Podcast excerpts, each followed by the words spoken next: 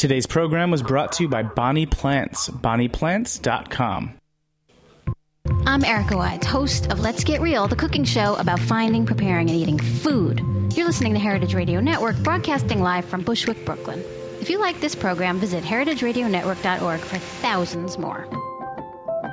Sharp and hot with Chef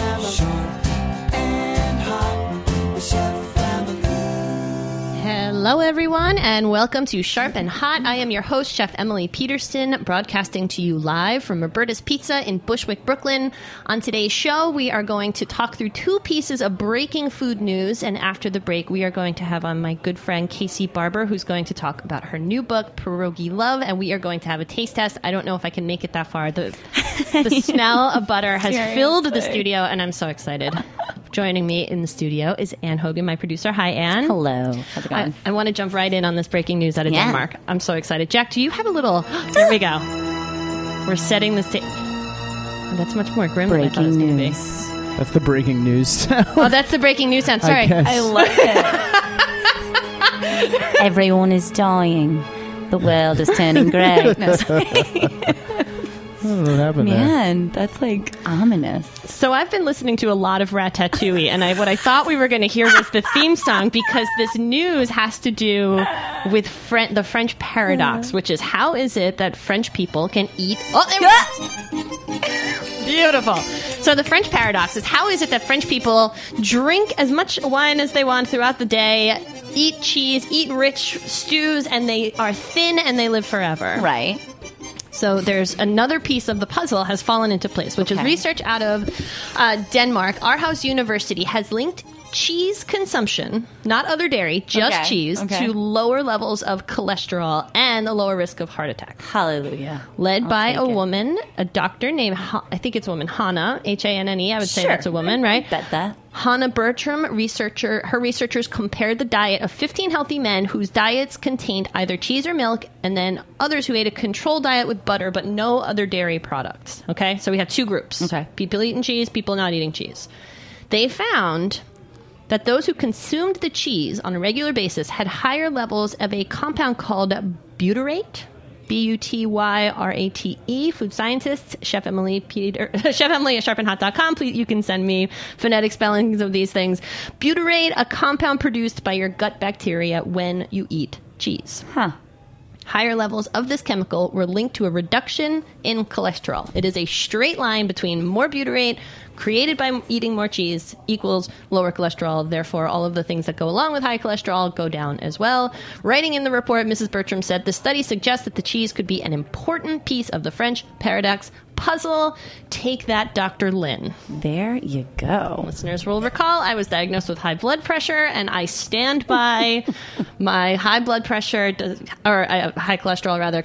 Blood cholesterol and food cholesterol are not related. Now backed up by science. There you go. Science, cold hard facts. But I don't think that they mean like uh, Velveeta or no, crap. and They I, I think they mean real, like the cheese that the French would be eating, Right. which is would not be the American cheese slices that I hold so dear, which um, we will get to after the break. No, I think they mean real cheese that fall into the seven cheese categories that are the way cheese was that our great grandparents and the French great grandparents were eating, not wrapped in plastic and all that sort of Got stuff. it. All right. I'm in. So I've I got my own research to start. In other news, there was a piece of um, New York City Department of Health information that passed through the business section of the New York Times, and as food people, we heard about it. And there's been a little bit of a controversy because starting in August, the health department is going to require fish be frozen before it's served raw. And we have on the line with us Phil Gilmour, who is the owner of Momo Sushi Shack, who is an expert in serving raw fish. Hello, Phil. Hi, how are you? I'm great. How are you? I'm uh, I'm in uh, I'm actually in a rental car. I was I almost was going to do this interview in a bathroom. I was at this I'm at this barbecue called Prime Smokehouse, in Rocky Mount, uh, Rocky Mount, North Carolina, and uh, driving down to Miami. Uh, pop up down to Miami, so we decided to drive. But I was at barbecue restaurant, couldn't hear it. So. All right, we have the the line's a little crackly, so I'm going to get the question out, and then we can see. We'll see if we can hear you. But what I got from that is that you are on a road trip to Miami, and you have pulled over at a barbecue place, and you almost were in the bathroom, but instead are in the rental car, which I appreciate. Ex- Exactly. Excellent. On Although we nose. would have taken it from the bathroom too, you know. And if you hadn't told us, it would be like Julia Child's kitchen. No one would have known. Anything good. So the new this new stipulation is that fish will be required to be frozen for a, a- an amount of time based on how cold restaurants can get it, from 15 hours to one week, depending on the temperature used. Tell me what your thoughts are on this, Phil. well, you, you know, I, I've spoken about this. Can you hear me? Yes, go ahead. We're good. Okay. Um, basically, I, I don't think it's going to affect much as far as sushi goes because, uh, you know, a large majority of uh, of sushi fish is previously frozen, anyways. You know, um, what it, what it is, you know, what it's about is how it's handled as soon as it's caught. If, you, if you if you freeze a fish and you freeze it very slowly, it affects the texture of the fish. But if you have a super freeze, freeze it right away, it doesn't really affect the quality of fish. So I'm not worried about it. Um, you know, if, if you're ever wondering, like when you go to the, the supermarket and you tuna that's you know five dollars a pound, tuna that's twenty dollars a pound, it's how it's frozen. So if, if it's frozen properly, it doesn't affect the quality. And my understanding is that the meaning of the word sushi grade, when you see sushi grade tuna or sushi grade salmon, are meaningless like when you see something labeled in the supermarket as all natural. There's no law that requires, you know, that some there's some standards of what makes something sushi grade, but my understanding is that it actually refers to fish that has been frozen to a particular temperature to destroy any um, potential pathogens. Well, well, well, well, you know, definitely with the salmon, it, it, it has to do with the pathogens, and then with the tuna specifically, it's not like they they they don't they don't go 15 miles off of the coast catch one and come back. They go out like you know two weeks or a month or something, and so they freeze them on the boat. You know, so uh, all tuna, all and all salmon frozen in. And the so the other thing that I thought was interesting is that shellfish is exempt. And if you've ever worked in a restaurant, when you take in a shipment or a delivery of oysters or clams, it comes with a tag that the restaurant has to save for three months, so that if someone should get sick, you have the tag so that you can go back to the body of water and test it to see if there was some sort of contamination. And shell Exactly. and that shellfish is where peop most people, if they get a foodborne pathogen from seafood, it's coming from shellfish, and they're exempt anyway. It's so, I mean, it's unheard of that people get sick from eating fish, fish, not as opposed to shellfish, fin fish. Yeah, exactly. Um, yeah, um, you know, and also too, you know, um, uh, with, with shellfish specifically, it's it's up to the individual person because you know sometimes you might actually open up a bad oyster or clam and you can smell it or you know taste it or see it, and then also too, people people might keep it for one day extra. So a lot of times, a lot of times it's not even the body of water. I think it's the irresponsibility of the actually purveyors that are serving the you know serving the, the shellfish in the beginning, anyways. You know. Right. And I if I remember correctly and I I don't know if you know the answer to this, but my understanding was that the first iteration of this new law what really caused the stir was that restaurants were going to be required to invest in super deep freezers. And it seems like that provision has been taken out of the law, which has led the New York Restaurant Association to even them even they are on board like, okay, yeah, this is a good thing. I actually do not know the answer to that question. I'm almost certain that that's the case. I should, I will cross check that. And the other question I have is Do you have any insight into how this is going to be enforced or monitored? And second question to that is Does it just generate um, a willingness to be deceitful? Uh, no, no to the second part.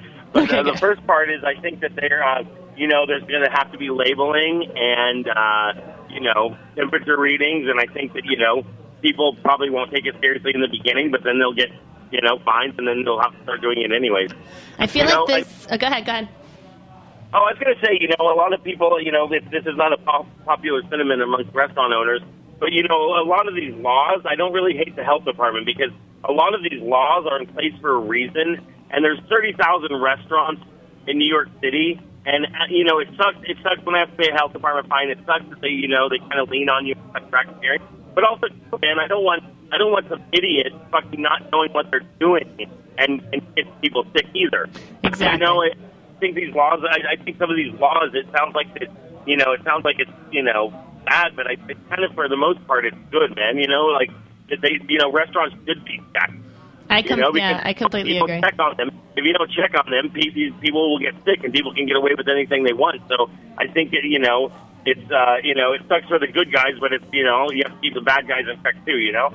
I yep, I completely agree with you. And you know, when you're talking about something as sensitive or you know sh- shelf unstable as seafood, like you want somebody making sure that that that stuff is being served to you as fresh as possible, even if that means it's been frozen. Like I just I I'm.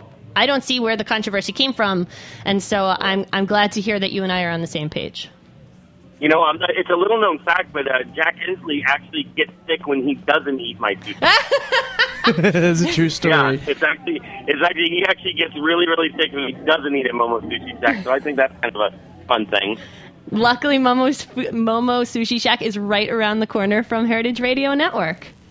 Yeah, And- and, then uh, we're gonna we're gonna be doing a pop up in the, the Mondrian Hotel in South Beach uh, starting this weekend. So if anybody's down in Miami, come say hi this weekend to us.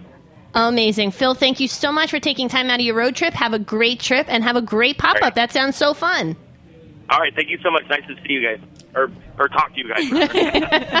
nice, nice, nice to see you in my mind's eye. See you on the radio. Take it easy. Okay, so we're on the same page. Phil and I are on the same page. There you go. Um, yeah, I mean, I, I want to hate on the, you know, it's like hating on the cops. Like, if you get a speeding ticket, it's because you were speeding. You know, Mm. like, I, do I speed? Sure, but if I get busted, I'm not going to hate the cop because I was speeding. You know, like I want, Mm. I want everybody to be safe and everybody to play by the rules. I will say, I will give one health inspection story that would be the flip side, just in case anyone's screaming at their radio about how onerous and horrible the health department can be. In my very first um, position on the line at the green table at, right out of culinary school. Everyone had gone home. It was the eve of Thanksgiving. It was 10 p.m. I was oh. literally turning the lights off. We were making kimchi at room temperature, Right. percolating away, doing its Right. fermenting thing. And in the back door walks a health inspector. I was completely alone, so I text the chef, who is like, "Don't say, don't say anything." And then he comes sprinting back. She was there to um, make sure we were in compliance with the trans fat laws, and we got written up for every wheel of imported cheese that was in the walk-in because it didn't have a trans fat free sticker on it. And Mary Cleaver had to like go through the process of fighting that, being like, Oh wow. by definition, a wheel of Parmesan is trans fat free. And it was this exercise in futility that Right. They're not a glowing example mm. of making the world entirely a better place. But when it comes to keeping people safe, I'm all. I mean, I, how can you, how can you oppose that? Right, but then when it like gets set up with those like arbitrary like rules for rules' sake that don't make any sense, it's so hard to like keep a level head about that. Right, that's where we come in. We're going to take a break, and when we come back, we will be joined by my friend Casey Barber, an author of Pierogi Love, her new book, and we are going to eat samples on the air. I was in a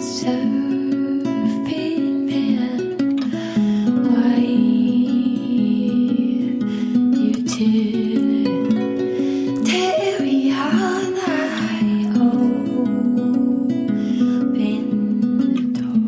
listening to Odetta Hartman on the break. We'll be right back.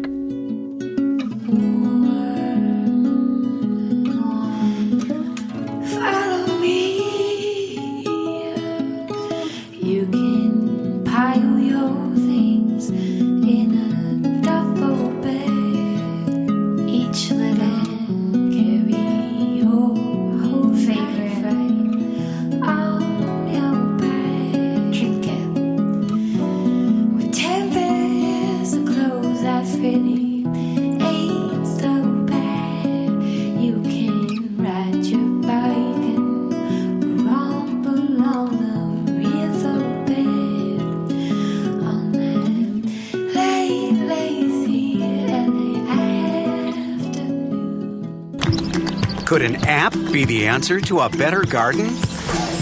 Absolutely. It's the new free app, Homegrown with Bonnie Plants. Note, track, and photograph your garden's progress.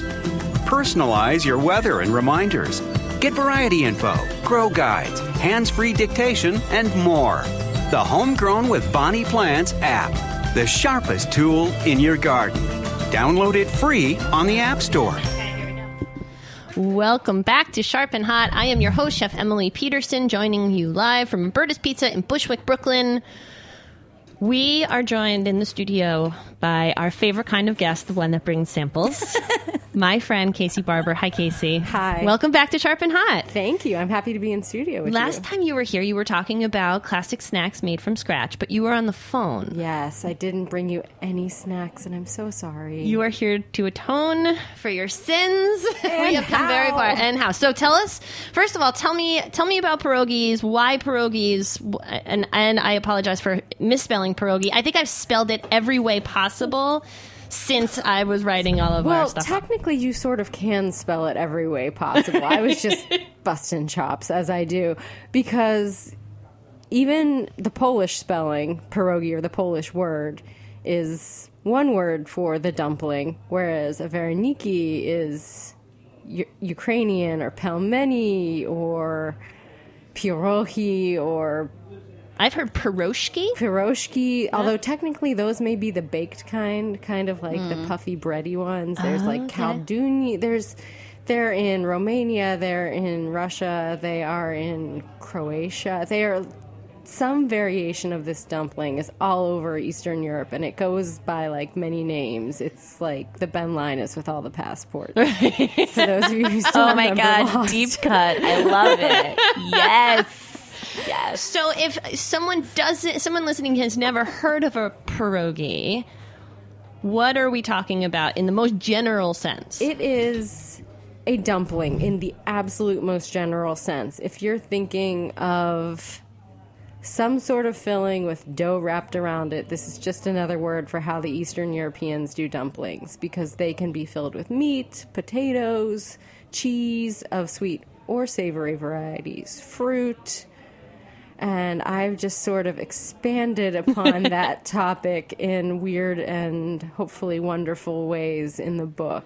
So Anne and I last week on the show we were talking about how pierogies play a part in our like childhood sensory memories. Like one of my earliest memories of going to my maternal grandmother's house where she would make pierogies, these huge batches, and then fry them in salt pork and then send us home with them. And I remember my father would just be like, "Can I have another one? Can I just yeah, one you know, let me take one more bag for the road." And like that that smell of like fried dough and salt pork is mm. burned into my culinary sense memory. Yes, and especially because there's usually onions frying in Right, butter yep, too. And I mm-hmm. mean, the smell of an onion in butter is one of the greatest scents in the whole universe. And and tell your story again. Oh yeah, so my um, my godmother is Polish, and so pierogies for me are Christmas. Um, so her and her daughter would make pierogies, and we're you know generally I'd say like mostly like an Irish and Italian, um, and there's a couple of Germans in there too, but. Uh, that Christmas we always had like Polish tradition and we had like pierogies we did like opłatki like we did like the whole like everything and it was just oh man pierogies are a special place in my heart so thank you Casey well, so I am Italian German. Okay. So I grew up with lots of those food traditions, but I also grew up around Pittsburgh where the pierogi is Oh, yeah. king, basically. So you don't have to actually be Polish in Pittsburgh to appreciate that type of food culture, just as a lot of Polish people really appreciate a nice crock pot full of like sausage and peppers and you or as we did throw the kielbasi in with the sauerkraut for the holidays too. Like that's my holiday smell is kielbasi simmering in sauerkraut forever. Wow, so it's really beautiful that you can grow up and experience all these things no matter what your family is cooking on Sundays, you're still going to the festivals and eating halushki and halupki and pierogi and all those great things. I have a deep, abiding love for kielbasi, maybe, but I didn't bring any of that today, unfortunately. But you made a special pierogi just for Sharp and Hot listeners. The recipe is up on sharpandhot.com. it is the Jersey breakfast pierogi, and I'm so excited. Tell us what's in it. It is. It is. Um, it has the non-cholesterol approved cheese in it because being being a good takeoff of the Taylor ham as I call it because I live in northern New Jersey, egg and cheese sandwich. You have to have American cheese on that thing. There is no way you're going to put on a really nice hunk of cheddar. and, Casey and I fancy it. share a love of American Yes. cheese, an unapologetic love of So American does my girlfriend. So does Amanda. She's like, I can't, I can't get her off this stuff. Yeah, it is no. American cheese all the way for her. Loves it. So. I had, I know I had promised you the scrapple pierogi in our conversations prior to this, but then I heard that Anne was horrified, and I was like, you know what? Emily and I are both Jersey transplants. I'm from PA. She's from Long Island. We're both happily settled with our Jersey guys in New Jersey, and we both love a good breakfast sandwich with American cheese on it. What could be more perfect to share today? So there's Taylor ham, there's egg, there's American cheese. You put it all inside a pierogi. All right, I'm, I'm Wow. going in. Here, wait, Go I'm going to get in. some sound here. And that is, you're actually, You're that's the, the pea and mint one. That's Oh, the that's pea and mint. Okay, wait. I'm going to pass Here, this just- to Anne. This is the vegetarian pea and mint I because wait.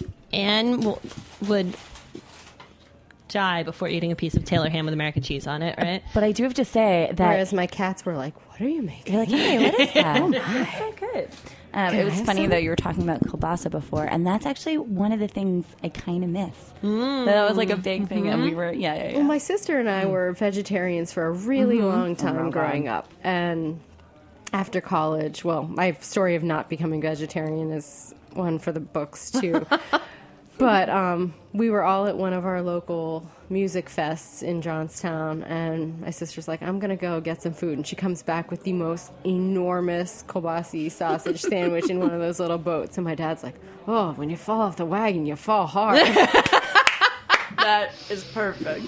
You can't resist kielbasi. No, no, we yeah, we were at the Bohemian Beer Hall the other day um, in Astoria, and my friend came back to the table with kielbasa, and I was like, hmm, yeah, man, I missed that. No bites, but And I anytime missed you're it. ready to come back, we have a You know, seat at, for you at the table. There is. Anytime. I will bring the you. processed meat to the table anytime Well, you're ready. American cheese. So the first time when we first first moved to New Jersey, and I have to say, Mark is a New Yorker. His mom is Jersey, but if he listens to this and he hears that I did not correct you, I will never hear the end Mark. of that.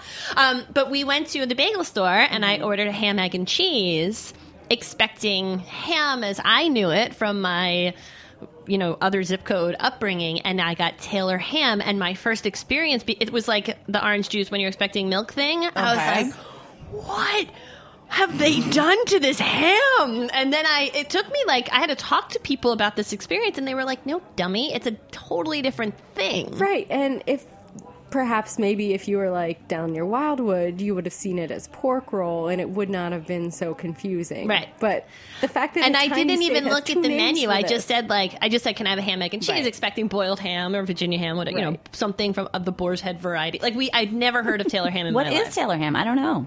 Well, it is a processed meat product that was created in the colonial era Okay. near Trenton by a man named John Taylor. And it is basically kind of a sausage bologna like force meat Gotcha. that holds up well over time. Okay. It's Because, you know, freaking delicious. And it's got a history. So my- on yeah. refrigeration, continental armies all over the place in New Jersey. You gotta feed those guys. is it like comparable to like a spam? Kind Yes. Of a thing? Okay. I would, okay. I'm not saying that to be derogatory at all. Right. No. Yeah. I mean, it's- hey, I go to eaten Hawaii. and people enjoyed spam. I am I'm equal opportunity. So I didn't realize that it went all the way back to the colonial era. I Yeah. figured it was like same time as the hot dog was, you know, it was. Uh, It may have been the 1800s. Again, like I wrote up the history of it, and now, of course, I've not brushed up on my Taylor ham history. the very link is on recently. sharpandhot.com to Yes. your Taylor Oh, ham I love that it has a history. I'm gonna I'm gonna Yeah. read it after the episode for sure. It is a New Jersey product through and through.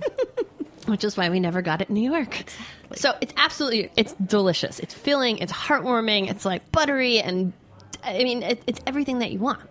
So and you can eat six of them at a pop, as I did while I was testing the recipe. so when you were testing this book, yeah, did you get sick of? Oh God, yes. Yeah. so Oh, tell me yeah. about the process. I was privy to some of the recipe testing. You were you. I gave you a bale of hay and some buffalo chicken pierogies one day. I love my life. I, I, have was the best just friends. the pierogi fairy for a long time last summer because I a I wanted to make sure once the dough was pretty much down pat, it was a question of how you're going to fill it six ways to Sunday. And so I would just be testing fillings half the time, but I also wanted to make sure that the portions were right so you could fill two dozen at a time for each dough recipe. So it was a little assembly line in my kitchen all the time. And I would just backpack all my extras because I couldn't bring myself to throw them away. And I would bring them to all my friends in the city and just do like pierogi drop offs here and there. And So awesome. The day that I came to your house, I remember you opened the freezer and you were like, "What flavor do you want?" And you just had like just bags. I was like, "I have no I idea." still do. I'm like down to my last hundred or something at Oh my this God. point, but Amazing. now I've refilled it with a few other ones. The pea and mint ones are not in the book either. They were a special pierogi recipe for those who pre-ordered. They're Ah. delicious. But they, I love them, and I feel like I'm gonna have to share that somewhere else. So sometime. good. And Yeah, it's that's really good. That was my spring recipe. Listeners couldn't see, but while you guys were talking, you saw I almost fell over myself trying to get another one. My hair got stuck in the microphone. I'm like, well, we're just let's get another one. Well, they're I'm not responsible so for delicious. pierogi So injuries delicious. at all. So we have the two savory, and you've also brought us a sweet one. I did. I brought you guys some Nutella pierogies, which come with a cocoa dough. And if I had thought even more, I would have brought some, not homemade because I don't have any of this right now, but I would have brought some chocolate syrup, probably the Fox's U-Bet that's in my Oh, fridge. man, I love that stuff. I, um, listeners well know my documented history of my son's nut allergies, and one of the things I'm saddest for him is that he will never know Nutella. And that's I brought the Nutella so you could have some nuts. Thank you. It's homemade Nutella thoughtful. inside, so you can have a little bit without the guilt. Because as you know, my husband is also allergic to all tree nuts. Oh, I did not know that. So I can that. keep them in the house and I can cook with them, but everything just needs like the wheels of Parmesan cheese. Everything just needs to be clearly labeled. Mm-hmm. Don't eat this hazelnuts all over the place kind of thing. Oh my So God. I enjoy the homemade Nutella. Oh it my just God. goes in its own jar in the fridge. I feel I could I could cry. I'm so thankful for you bringing these. Oh my god, I'm. Chew break. Oh I know, my god, seriously. so good. It's a huge lifestyle change, and then when you get to dip your toe back in again, it's like oh oh. Mm. And it won't be forever. I'm sorry. I, I guess if you fall off the wagon, you fall hard with Nutella. How too. many is it appropriate to eat in a sitting? Um, I can usually do six in a sitting. I think Dan likes to do eight as a full meal in Mm-hmm. a sitting. If the pretzel pierogies are around, all bets are off. Oh my God. Because What the hell is the pretzel pierogi? the only it is probably the most non-traditional pierogi in the book because this dough it's such an easy dough. For people who are afraid of making their own dough this is an awesome one to start with because there's no yeast. You're not like doing finicky rise times or anything. You are literally kneading it together and then cutting it out into rounds. But it doesn't bake well. It just gets really really tough except for pretzels, you have to bake them because you have to dip them into the baking soda brown sugar solution to give it that pretty, pretty pretzel coating. And then you have to bake it. So it was a really tough recipe to nail, but they also taste amazing at room temperature, which I am personally not a fan of a cold pierogi except in clutch situations. Right. And I'm saying this is someone who will eat a cold leftover anything for breakfast at any time. but the pretzel pierogies are just like pop, pop, pop.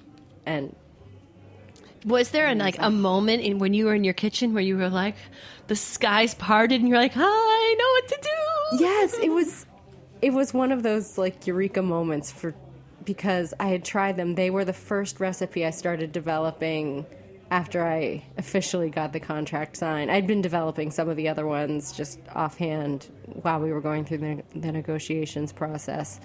But and it was just failure off the bat. The cheese was oozing out. I wanted to do a beer cheese. Everything was too watery. There was like cheese oil all over my silpat. I was like, oh, I will not let you get the best of me. So I tried and tried again, and a lot of those did get thrown away because they were just like little deflated beach balls of not cheese inside. And then finally, I got that exact right ratio, which is actually weirdly close to Cheez It dough, is what it ended up with. the Ah, call back to classic snacks came in My handy. favorite classic snacks recipe, too. And the pretzel pierogi came to be, and oh, it was good. The book is called Pierogi Love. It is available now, right, Yes. on Amazon or wherever you buy your books. Um, Casey Barber writes good food stories and is a contributor to The Kitchn, The Kitchn and Today.com. Thank you so much for making the trek out to Brooklyn and for bringing us snacks. I really appreciate it. pleasure. Uh, the recipe for the Jersey breakfast pierogies is on sharpandhot.com and it will be on heritageradionetwork.com on the Sharp and Hot show page. Um, and before we go, Anna, I wanted to tell you that I got an email from a listener who goes by the name Matrix Orion. Okay. That was the return address. Hello, I thought maybe a business. Hello, Matrix. Um, regarding a story that I have up on Edible Long Island about charcoal grills versus gas grills, and I said, you know, like it's that time of year. What do you prefer? And I say both. You sh- they're kind of two different things. It's like having a food processor or a blender. They are they do different things. They the upshot is they both cook stuff. The the gas grill is convenient and fast and easy to kind of click and it's on, and then you click and turn it off. Charcoal, you have to. Um, let it cook, you know, let it get ready, and it's messy, and you have to deal with it, and it's heavy. Um, one of the things that I said at the end of the article was that if you're going to use, when you're going to use charcoal, use real hardwood lump charcoal, not briquettes, because briquettes are only partially wood at all. That's a lot of wood pulp and wax and other things um, that are fine. They're not going to kill you, but hardwood lump charcoal gives you that like real wood smoky flavor that you're looking for. okay. And Matrix emailed to say that I had left out a crucial detail.